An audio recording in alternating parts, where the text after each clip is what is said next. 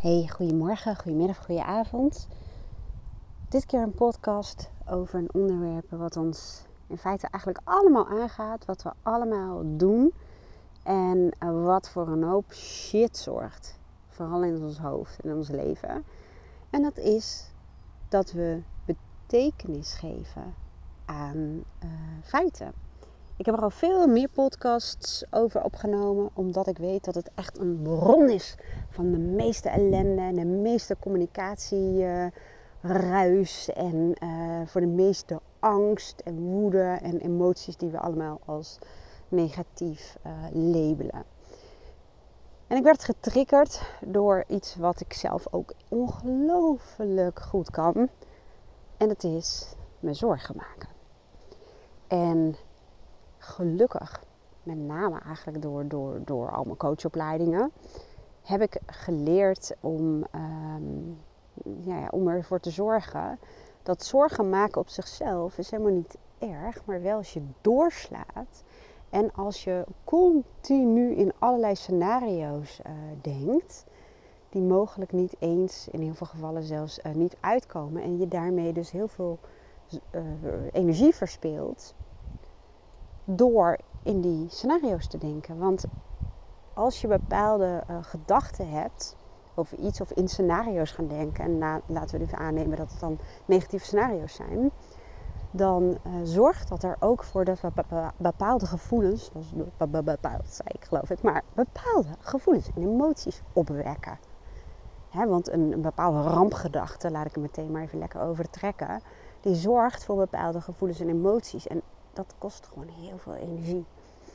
En ik heb geleerd door al die opleidingen eigenlijk, en met name bijvoorbeeld door rationeel-emotieve training, dus waarbij je rationeler gaat denken en wat bewuster gaat denken, om het zo te zeggen, heb ik geleerd om uh, het zorgen maken, om dat functioneler te maken.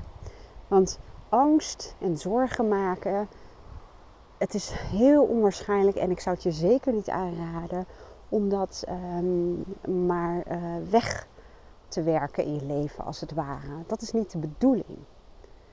Maar het helpt wel als je minder um, ja, betekenis gaat toekennen aan dingen. En ik zal wel even een voorbeeld geven. Een voorbeeld waardoor ik getriggerd werd.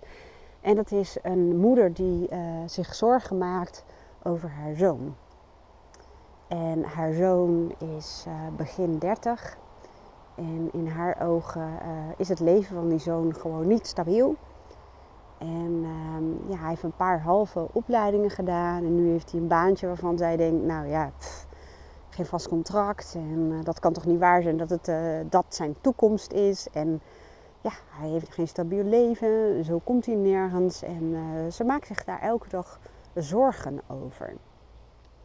En dat is iets wat ik als moeder natuurlijk ook gewoon heel goed uh, ken. Ik zeg natuurlijk, maar ik zeg natuurlijk omdat ik gewoon heel veel moeders ken, die, de vaders ook, die toch zich wel zorgen maken.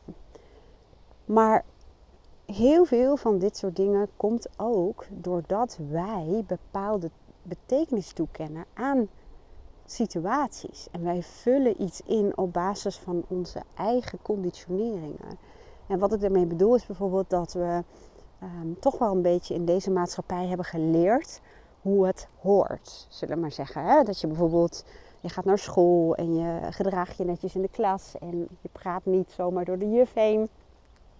Uh, je maakt vriendjes, um, je gaat uh, spelen, je doet netjes je huiswerk, je gaat studeren, je maakt vooral je studie af. En dan zoek je een uh, vaste baan, je maakt carrière, je koopt een huis en nou, het huisje, boompje, beestje verhaal. Is niet voor niets dat cliché. En heel veel mensen doen dat. Alleen steeds meer mensen, hè, dat, dat lees je in allerlei onderzoeken, maar dat zie ik zeker in mijn praktijk, die lopen vast in dat, ik noem het maar even, geëikte plaatje. Steeds meer mensen, dat is ook een beetje de tijd waarin we leven, stellen zichzelf vragen over: is dit wel wat ik wil? En wat wil ik dan wel? Wat wil ik echt? En het je losmaken uit dat plaatje, dat gaat heel vaak gepaard met allerlei weerstand uit de omgeving. Ga je nu weer stoppen met die opleiding? Zou je dat nou wel doen? Je gaat gewoon niet die baan opzeggen. Je krijgt niet zomaar ergens meer een vast contract. Maar dat komt dus doordat wij uh, het plaatje dat in ons hoofd vastgezet zit, zullen we maar zeggen, dat projecteren we op onze uh, buitenwereld. En dit gaat nog steeds over dat we dingen betekenis geven. Want als we dan kijken naar het verhaal van die zoon, begin 30, meerdere opleidingen gedaan, geen diploma, want allemaal halve opleidingen. En nu een baantje, een baantje niet eens vast contract, ook niet fulltime. En die moeder maakt zich daar zorgen over, omdat ze daar betekenis aan toekent. En ik kan me zo voorstellen als je luistert dat je denkt, ja, hallo, dat is toch ook logisch? Dat is wat, hoe dan? Natuurlijk maakt ze zich zorgen, want ja, wat moet er van die jongen terechtkomen? En ik weet, het is, het, is ook gewoon um, voor de meeste mensen, inclusief mezelf hoor, ook gewoon lastig om meer onbevangen, zonder oordeel, naar een feitelijke situatie te kijken. En ons los te maken van hoe wij met z'n allen hebben bedacht dat dingen horen. want we hebben allerlei rampscenario's dat als iemand begin 30 is en um, nog steeds geen diploma heeft, nog steeds is ook een oordeel, hè? en um, een bepaald baantje heeft en niet eens fulltime werkt, dat dat dus ook mislukt is. Hè? Dat soort woorden gebruiken ouders dan ook. Weer mislukt. Dat is nogal een oordeel.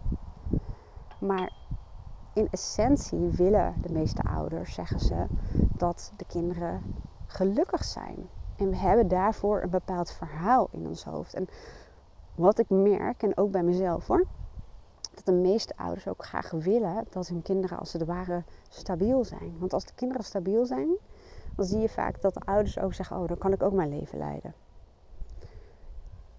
Dus ik merkte bijvoorbeeld, een paar jaar geleden ging mijn dochter bij de Belastingdienst werken. En uh, ze was het op een gegeven moment niet, niet helemaal eens met uh, bepaald beleid. Dat vond ze gewoon onterecht. Dat was een heel hoog uh, rechtvaardigheidsgevoel.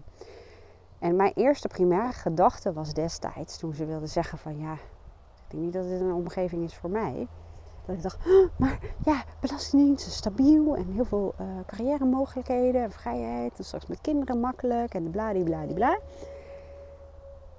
En toen dacht ik, ja, waar gaat het eigenlijk over? Dit gaat over mijn verlangen om haar in een soort van stabiele omgeving te willen zien. Omdat ik dan niet hoef te dealen met mijn eigen ongemakkelijkheid. In de zin van, oh ja, moet ze weer op zoek naar een nieuwe baan of iets anders doen. daar worden de meeste ouders een beetje wiebelig van.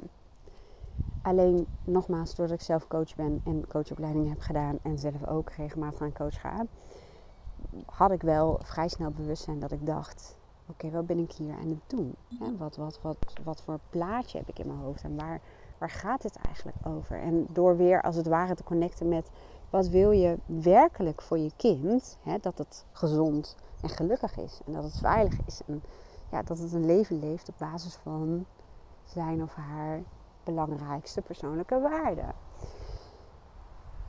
En dat betekent dat je daardoor ook meer ruimte gaat geven aan het proces van in dit geval je eigen kind. Dat ik ben niet degene die voor haar bepaalt wat voor haar de definitie is van geluk. Maar als ouders willen we ook graag dat het allemaal een beetje vlot gaat. Hè? Dat ze een beetje vlot gelukkig worden. En uh, ontwikkelingsprocessen, nou, dat vinden de meeste ouders allemaal een beetje lastig. Maar nogmaals, dat komt ook omdat we maar betekenis blijven geven aan datgene wat we waarnemen. Dat als je niet een vaste baan hebt of geen diploma hebt of uh, niet gelukkig bent op je werkplek, dat het dan als ware het einde van de wereld betekent. Of dat het dan hopeloos is. Of dat er dan een worsteling plaatsvindt. Maar de vraag is of dat werkelijk waar is. En door, um, als je dan toch betekenis wilt toekennen aan een bepaalde situatie, dan helpt het heel vaak door op verschillende manieren naar eenzelfde situatie te geven. Dus eigenlijk, ik heb het in mijn podcast al eerder gezegd, dat je het gaat nuanceren het is echt voor heel veel mensen een stap te ver om ehm, eh, er geen betekenis meer aan toe te kennen. Dat is iets wat we van nature gewoon heel erg veel uh, doen. En wat een, een eerste volgende stap zou zijn, is door verschillende soorten betekenissen toe te kennen. Dus eigenlijk door meer open te gaan staan voor verschillende zienswijzen en verschillende scenario's. Ik gebruik heel vaak de zin dat kan, maar dat hoeft niet. In het geval van de zoon, van er komt niks van hem terecht, het is weer mislukt. En ehm, hij krijgt zijn leven nooit eens op de rit. Het zijn allemaal labels die we erop plakken. Allemaal verhalen die we vertellen over de feitelijke gebeurtenis die we waarnemen. Leven op de rit, hè? wat is dat dan precies? Maar door tegen jezelf te zeggen: oké, gaat hij bijvoorbeeld alweer weg bij je baan? Uh, komt het dan nooit meer goed? Of uh, het wordt nooit wat, hij krijgt zijn leven nooit op de rit. En door tegen jezelf te zeggen: dat kan, maar dat hoeft niet. En door als het ware met een andere bril naar dezelfde situatie te kijken, ga je nuanceren. En wat is het voordeel van nuanceren? Heel vaak dat het wat rustiger in je hoofd wordt. En dat de focus van, uh, ik noem het maar even, het doemscenario afgehaald wordt. En daardoor worden je emoties ook anders. Want stel dat je zou denken, goed, ik ga eens even vanuit een heel ander perspectief hier naar kijken. Ik vraag wel eens aan mensen, wat is hier goed aan? Wat zijn de voordelen hiervan? Ja, vaak wordt het dan best wel een lange tijd stil voordelen. Hoezo? Er zijn er geen voordelen aan? Ja, dat is dus maar net hoe je het bekijkt. een, een persoon, een, een zoon die um, ervoor kiest om te switchen van opleiding. En die vervolgens uh, wel een baantje neemt die misschien uh, gezien zijn denkniveau wat onder zijn niveau is. Hè, dat is ook weer een label. Maar je kunt ook denken, oké, hij zoekt naar manieren om um, ja, zijn leven op te bouwen. En hij is trouw aan zijn waarden. En hij um, gaat weg bij iets wat uh, in de praktijk niet een match blijft, blijkt te zijn. Hè? Want er zijn ook andere scenario's mogelijk. Ik heb mijn praktijk echt vol met mensen die studies hebben gedaan en in een bepaalde baan zitten en hun hele levensstijl eromheen hebben ontwikkeld. En echt gewoon niet meer weten hoe ze daaruit kunnen komen. dat alles is gebaseerd op een bepaalde keuze. Die helemaal niet een goede keuze bleek te zijn. Of een keuze van iemand anders. Of omdat het verstandig was. En die vinden bijvoorbeeld weer extreem moeilijk. Of lijden aan depressies. Uh, omdat ze niet meer weten hoe ze eruit komen. Ik was heel even onderbroken, maar uh, daar ben ik weer. En ik had het natuurlijk over dat heel veel mensen in mijn praktijk, um, eigenlijk van alle leeftijden, maar ook wel die net een studie hebben afgerond, ja, erachter komen dat ze zelfs ongelukkig zijn in hun leven. En niet meer weten hoe ze eruit komen. En dan leven ze volgens het plaatje, het perfecte plaatje. Echt, ik denk dat een groot deel van uh, de klanten in mijn praktijk, die heeft daar last van. Van, ik heb in principe alles, maar toch ben ik niet gelukkig. En veel mensen zeggen ook, hè, vooral de mensen die er van alles en nog wat wel hebben, perfecte plaatje leven. Perfecte plaatje dan hè, door, door nou ja, wat we met z'n allen een beetje bedacht hebben. En dat ze verlangen vaak naar vrijheid en onbezorgdheid en ja, sabbaticals. En dat is volgens mij ook een beetje wat nu in de wereld aan de hand is. Ook weer um, betekenis geven hè, aan, aan wat je waarneemt. Maar dat is ook iets wat we natuurlijk gewoon als mens gewoon heel veel doen. We willen graag dingen betekenis geven, zodat we ermee aan de slag kunnen, zodat we het kunnen begrijpen. Dat wil onze mind ook gewoon heel erg graag. Maar wat ik gewoon nu heel veel zie, is dat heel veel mensen in het plaatje dat we gecreëerd hebben, jarenlang vastlopen. En dat er uh, ja, vaak een groot verlangen is naar um, een andere invulling van het leven, maar dat ze vaak niet meer weten hoe en dat het vaak een ja, best wel een soort van worsteling voor de meeste mensen is om zich A daaruit los te maken, omdat ze praktisch gezien niet zo goed weten. Of, of, niet alleen praktisch, maar wat wil ik dan wel? Nou, hoe ga ik dat dan doen? En, en hoe ga ik dan mijn geld verdienen? Noem het allemaal maar op. Maar vooral ook de weerstand uit de omgeving.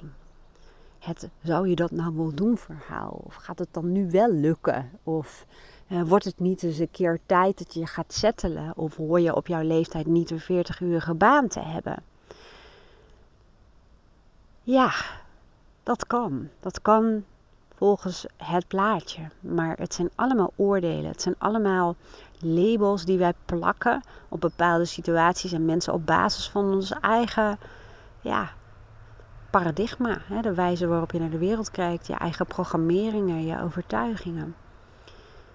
En ik begon de podcast al door te vertellen dat dat vaak zorgt voor heel veel shit.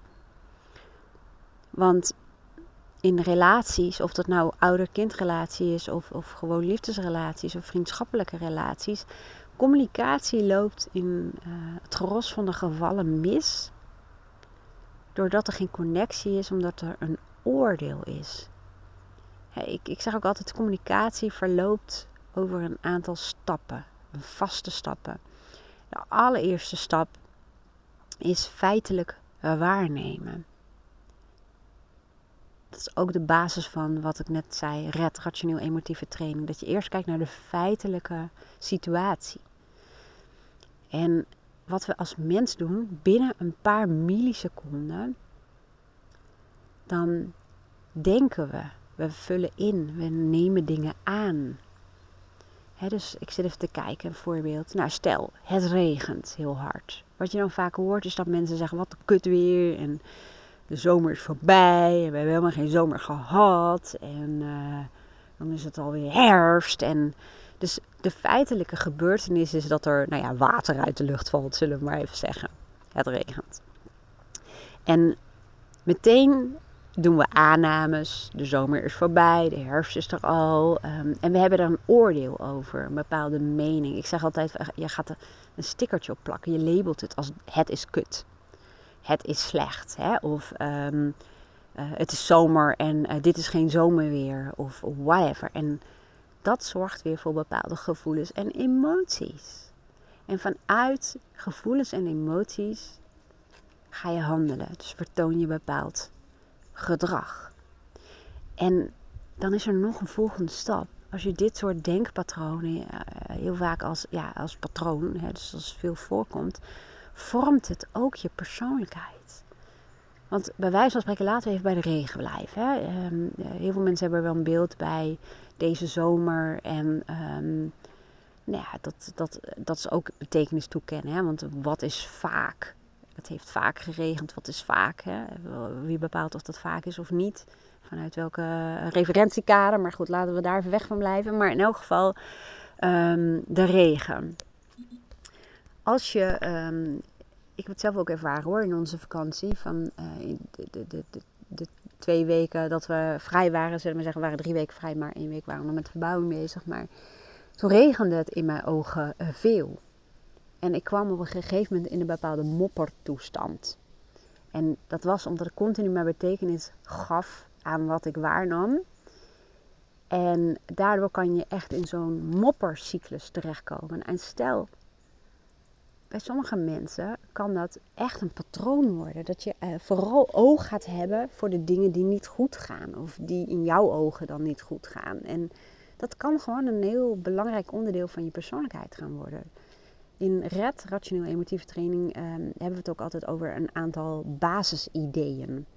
Hè, er is bijvoorbeeld een basisidee dat mensen uh, denken dat alles hun als het ware overkomt. En ehm, die hebben ook denkpatronen, die geven continu betekenis. Zie, ik ga naar de supermarkt en er is weer een rij, heb ik weer hoor. Of uh, nou, uh, en kan ik ook nog geen parkeerplaats vinden. En oh ja hoor, heb ik dat ook hoor. Scheurt ook nog mijn boodschappentas. Dat gebeurt altijd mij. Hè, dus je geeft continu betekenis aan bepaalde gebeurtenissen. Vanuit een bepaald perspectief.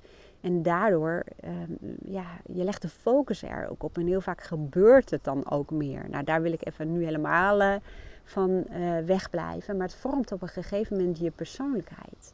Om even terug te gaan naar het begin van deze podcast. Ik, ik had een heel andere intentie met deze podcast. Ik dacht eigenlijk, ik wil vooral moeders aanspreken. Dat we toch continu ons uh, vaak zorgen maken over kinderen. Um, maar dat we dat vooral doen op basis van ons eigen aangeleerde gedrag. Ik, wil, ik ga daar zo meteen toch nog even op terugkomen. Het is gewoon wel super interessant.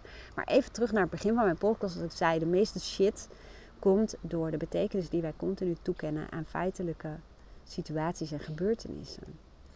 En probeer eens vanuit verschillende perspectieven naar hetzelfde te kijken. Dus als je merkt dat je bepaalde negatieve gevoelens en emoties ervaart, doordat er iets gebeurt of gaat gebeuren, of noem het allemaal maar op.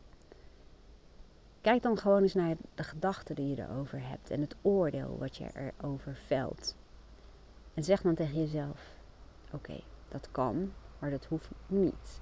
En probeer dan eens op een andere manier ergens naar te kijken. Ik heb nog wel een, uh, een, een voorbeeld, ook uit de praktijk, mijn praktijk dan, uh, coachpraktijk. En dat is dat een uh, persoon die zei: Ja, ik ehm, krijg altijd een beetje buikpijn als ik de buren zie. Want ehm, ze zeggen me niks, en, uh, ze groeten me niet en ze kijken me gewoon vaak niet aan. Maar de feitelijke gebeurtenis, als ik dan doorvraag, wat neem je dan letterlijk en figuurlijk waar? Die is bijvoorbeeld dat iemand uh, uit de auto stapt en jij staat een eindje verderop en die loopt naar de deur en die, de deur, en die loopt zo naar binnen, ik noem maar even wat, hè. ik kan het niet meer letterlijk terughalen. En de betekenis die iemand eraan toekent is, dat is mijn buurman uh, of vrouw en diegene die heeft mij heus wel gezien en die groept mij bewust niet. Nou, en natuurlijk levert het allebei, allemaal gevoelens en emoties op. Bij de een frustratie, bij de ander onzekerheid. Die denkt, oh jee, heb ik wat gedaan? En de ander denkt, wat een asociale mensen. Maar het zijn allemaal, ja, oordelen. Het is allemaal betekenis die we toekennen. Los van het feit of het allemaal wel zo relevant is. Maar je verspeelt een hoop tijd en energie. En heel vaak is het helemaal niet precies wat jij denkt dat het is. Je kan het niet weten. Er zijn zo veel verschillende scenario's mogelijk. Maar als je iets als de waarheid bombardeert, ja, dan, dan, dan, dan gebeurt er iets in jou. En dat is gewoon zonde. Door wat te gaan nuanceren. Hè, voor hetzelfde geld heeft die persoon een beetje een sociale fobie. Het kan. Voor hetzelfde geld heeft hij het echt niet in de gaten. Voor hetzelfde geld is diegene slechthorend. Ik ben bijvoorbeeld doof aan één oor links. En als ik dus aan het wandelen ben en een fietser komt langs, heb ik ook wel in mijn hoofd geslingerd gekeken dat ik beter uit moet kijken. En dat kan. Maar in mijn geval hoor ik het gewoon soms echt niet. En dat gebeurt wel eens, ondanks de, de, de trucjes die ik daarvoor heb, als het ware. Hè, dus we vullen continu, zeg maar de hele dag, vullen we in voor andere mensen.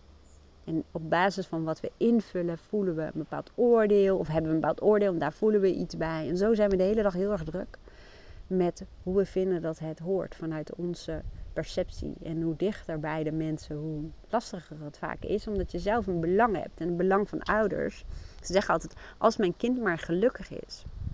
En toch geven we heel vaak onze kinderen niet helemaal de ruimte om dat geluk dan op een eigen manier te vinden. Omdat wij een beeld hebben over hoe dat geluk eruit zou moeten zien. En überhaupt dat een kind altijd gelukkig moet zijn. En dat er geen proces aan vooraf mag gaan. En ehm, nou, daar sluit ik toch even met dat moederding af. Want nogmaals, ik ben zelf ook moeder. En ik, ik ga niet pretenderen dat ik het supergoed weet. Ik, ik ga gewoon heel ook eerlijk zeggen dat ik juist heel erg een moeder was die um, vond en wilde dat mijn kind een bepaald pad ging volgen. En uh, dat ze zich een beetje moest gedragen conform um, ja, de, het verhaal wat ik was gaan geloven. En dat was toch wel braaf, gehoorzaam, niet te lastig. Um, ja, netjes dingen doen, niet met alles hoor, want ik heb, ik heb, ook echt wel een hele rebelse kant en zeker een hele autonome kant in mij. Maar ik wilde niet heel erg veel opvallen, denk ik. En ja, en ik dacht ook dat dat iets was wat goed zou zijn van mijn kind. En ook het pad wat um, bijna iedereen volgt. Hè? Nou ja, bijna iedereen is trouwens ook weer een soort van betekenis die ik eraan toeken. Maar veel mensen die toch wel het geëikte plaatje studeren en een vaste baan en dat soort dingen. En zodra dat ook maar enigszins iets afweek van dat plaatje, ging ik me ook druk maken en in doemscenario's uh, denken. En proberen allerlei goed bedoelde adviezen aan mijn dochter mee te geven alsof ze zelf niet kan denken. Dat doen we vaak ook. We weten het dan en we gaan vertellen hoe het allemaal moet en adviezen geven en het willen het oplossen. Maar dat is ja, je kinderen bombarderen met ehm, vaak ook jouw eigen innerlijke criticuswerk. Hè? Mijn dochter heeft uh, gewoon af en toe roze haar. En vroeger wilde ik punker worden. Maar dan mocht ik niet van mijn ouders en dus deed ik het niet. En zij vindt het oprecht mooi. En op het moment dat ik denk, oh, zou je dat nou wel doen? Dan gaat dat altijd over mijn eigen innerlijke criticuswerk. Dan gaat het altijd over hoe ik geconditioneerd ben. En sterker nog, het gaat altijd over een deel in mij dat verstoten is. Dat er van mij blijkbaar nog steeds niet zo heel erg mag zijn. Wel veel meer dan eerder. Maar het feit dat ik als tiener punker wilde worden. En dat niet deed. Maar zo ongeveer altijd zo ongeveer hetzelfde heb gehad, bij wijze van spreken. Dat deel zit nog wel in mij. En dat deel hoeft geen punker te worden. Maar dat deel is wel een heel expressief deel van mij. En ik blink uit in degelijkheid, denk ik. Ik bedoel, ik heb van die hele um, felle, turquoise pumps. Nou, dan hebben we denk ik zo ongeveer wel gehad. Nee, dat is ook niet helemaal waar. Maar laat het zo zeggen. Jaren blonk ik uit in, in echte degelijkheid. En um, in kleuren. En nou ja, eh, als mijn mascara uit de handel was, nou, dan was er nog net geen paniek. Maar oh jee, hè. Dus um, heel vaak zegt ook het gedrag van een ander, zeker van kinderen of mensen die uh, in je nabijheid zijn, vooral veel over jou. En uh, willen we vaak onze kinderen ook de ongemakkelijkheid besparen. Maar de ongemakkelijkheid gaat helemaal niet over je kind. Want zij vindt het mooi en zij doet het omdat zij dat wil. En ik zou, uh, ja, ik, dat is ook weer betekenis die ik toeken. Wou zeggen, ik heb de leeftijd helemaal niet meer. Dit is dus echt conditionering. Hè? Ik zou het niet willen hoor, daar gaat het niet om. Maar ik zou uh, me ongemakkelijk voelen dat iedereen op me zou letten en het zou zien. Maar dat is mijn ongemakkelijkheid. En omdat ik dat blijkbaar heb, wil ik als het ware mijn dochter daartegen beschermen. En daardoor vel ik een oordeel. Maar zoals je hoort in mijn verhaal, en ik hoop ook dat ik je dat een beetje mee kan geven. Het, belang dat we voor ons kind of voor wie dan ook denken te hebben, gaat gewoon heel vaak helemaal niet over die persoon, maar over jou. En in het geval van ouders, en moeders eh, noemde ik nu net even in het bijzonder. Heel veel moeders zeggen ook van als het goed gaat met mijn kind, dan gaat het goed met mij. Dat is echt een super nobel streven. Maar ik denk dat het niet altijd zo gaat. Afhankelijk van de context en afhankelijk van waar het over gaat. Hè? Want ik ben ook moeder en bij mij geldt dat ook zo. Maar toch denk ik dat je daarmee je kind ook niet het allerbeste gaat helpen. Omdat je daarmee eigenlijk je kind verantwoordelijk maakt voor jouw geluk. Ja, als het goed gaat met jou, gaat het ook met mij goed. En daarmee ben je ook niet per definitie het rolmodel van hoe je nou goed voor jezelf zorgt en trouw blijft aan jezelf. En vanuit die gedachte ook dat het goed moet gaan met je kind en dat het dan pas goed kan gaan met jou, kom je ook heel erg in een reddersrol. Dan wil je iemand redden en dan ga je het overnemen. En dat is, een, dat is gewoon niet heel functioneel. Je kunt beter dan de rol van een mentor aannemen. Iemand die betrokken is. Dus je moet niet loslaten, zeg ik altijd, maar wel de ruimte geven aan iemand. En betrokken zijn um, vanuit een andere positie, met een andere rol. Dus door meer nieuwsgierig te zijn, door vragen te stellen, door iemand in zijn zelfvertrouwen te stutten, door um, met andere ogen naar iemand te kijken, door iemand te helpen om zelf na te denken, om zelf tot inzichten uh, te komen, om iemand daarin te faciliteren en om iemand aan te geven dat je er bent en dat je ook zonder oordeel er bent en dat ze bij je terecht kunnen. En um, dat je niet de hele tijd ongevraagd advies gaat zitten geven of ongevraagd gaat zitten helpen. En dat is eh, natuurlijk best wel heel erg lastig. Dat snap ik. Nou, ik ga ook even afsluiten. Want ik zie dat ik bijna een half uur verder ben. En ik, ik merk dat ik eigenlijk te veel wil vertellen. En voor mijn gevoel voelt het dan een beetje te abstract. Maar wat ik in elk geval graag mee wil geven is dat um, het helpt voor je relaties. In de eerste plaats met die van jezelf, maar ook met andere mensen. Door minder betekenis toe te kennen aan feitelijke gebeurtenissen en situaties en dingen. En zeg wat vaker het zinnetje als je merkt dat je dat wel doet, dat kan, maar dat hoeft niet. Er zijn nog andere scenario's mogelijk. En leer jezelf om steeds meer zonder oordeel, zonder dat je ergens een stickertje op plakt, feitelijk waar te gaan nemen. Het verpest ook minder je stemming, los van de, dat het je relaties minder verpest. Maar doordat ik dat steeds meer ben gaan kunnen. Ik hou echt ongelooflijk van de zomer en van de lente. Het zijn echt mijn lievelingsseizoenen. Maar nu ook, als het regent, heb ik nog steeds een mooie dag. En het heeft echt daarmee te maken doordat ik een heel andere betekenis toeken. Meerdere betekenissen toeken.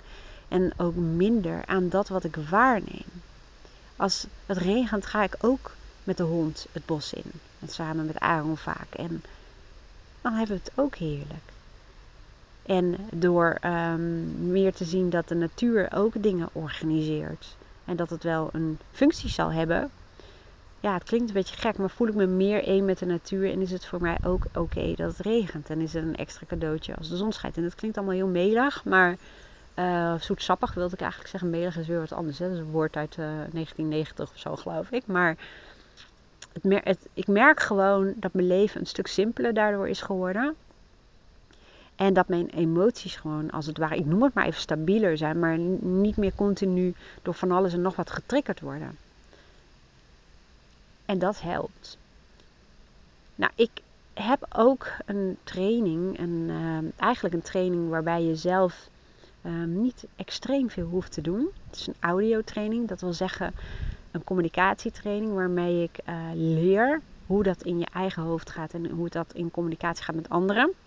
En wat ik bedoel met hoe dat gaat met anderen en in je eigen hoofd.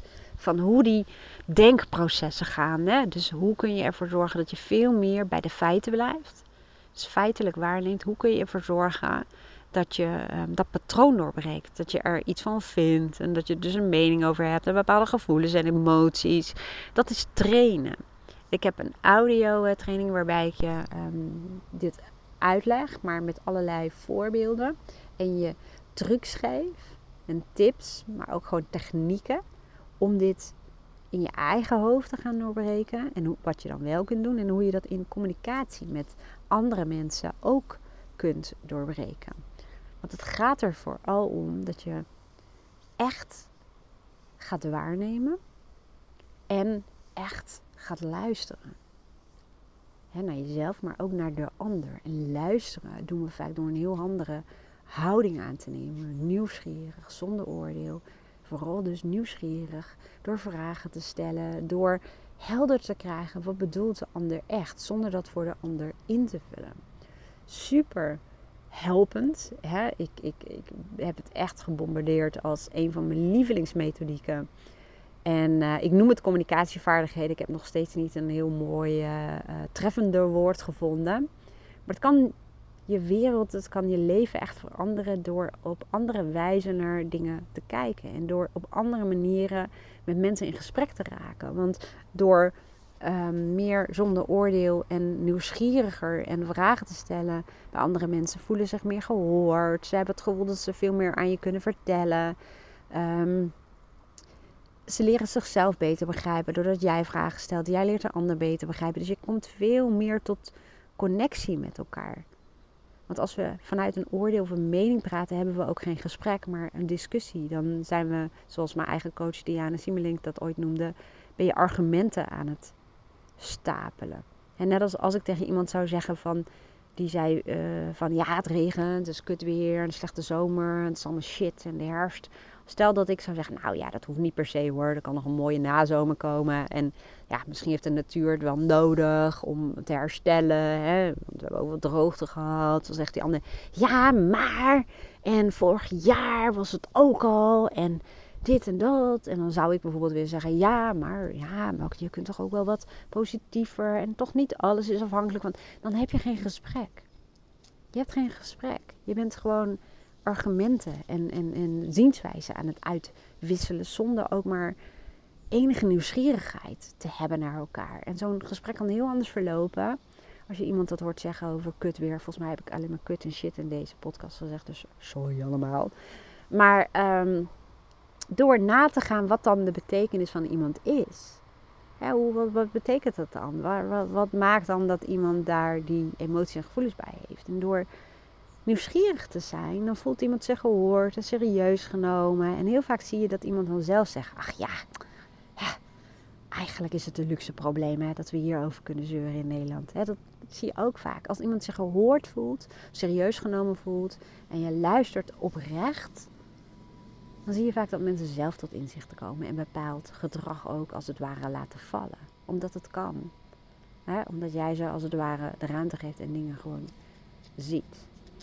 Ik kan hier nog zo lang over doorpraten, want echt mijn hele hoofd zit vol met allerlei voorbeelden. Echt, dat is niet normaal. Ook gewoon in mijn praktijk, hoeveel voorbeelden ik wel niet ken.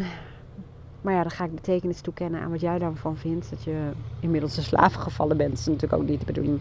Anyway, er komen hopelijk nog heel veel meer podcasts. Als je er nog bent, hoop ik dat je er wat van opgestoken hebt. En als jij zegt van oké, die audio's over die communicatie, dat lijkt mij wel wat. Dan zet ik wel even hieronder een, uh, een linkje. Ik weet even, heel eerlijk gezegd even niet zeker. Um, want heel veel klanten van mij uh, doen die uh, audiotraining. Ik weet even niet of ik het toegankelijk heb gemaakt voor iedereen erbuiten. Um, dus ik zet of hier een inschrijflinkje dat je meteen kunt aanmelden, of ik doe even een contactlinkje dat je contact met me opneemt en um, dat ik dat nog even voor je moet inregelen. Oftewel even een account voor je aan moet maken.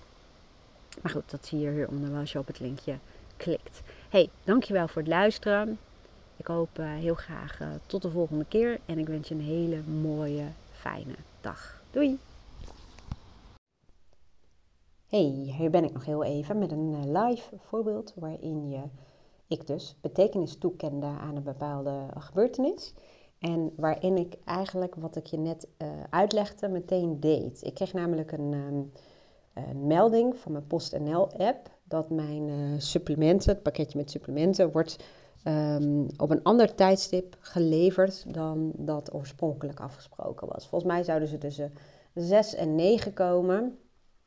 En nu komen ze tussen 9 en 10. En mijn allereerste, dus mijn primaire gedachte was zoiets als: dat is veel te laat, dat kan toch niet? Hè? Dat is meer zo van die gedachte: dat zou niet zo moeten zijn.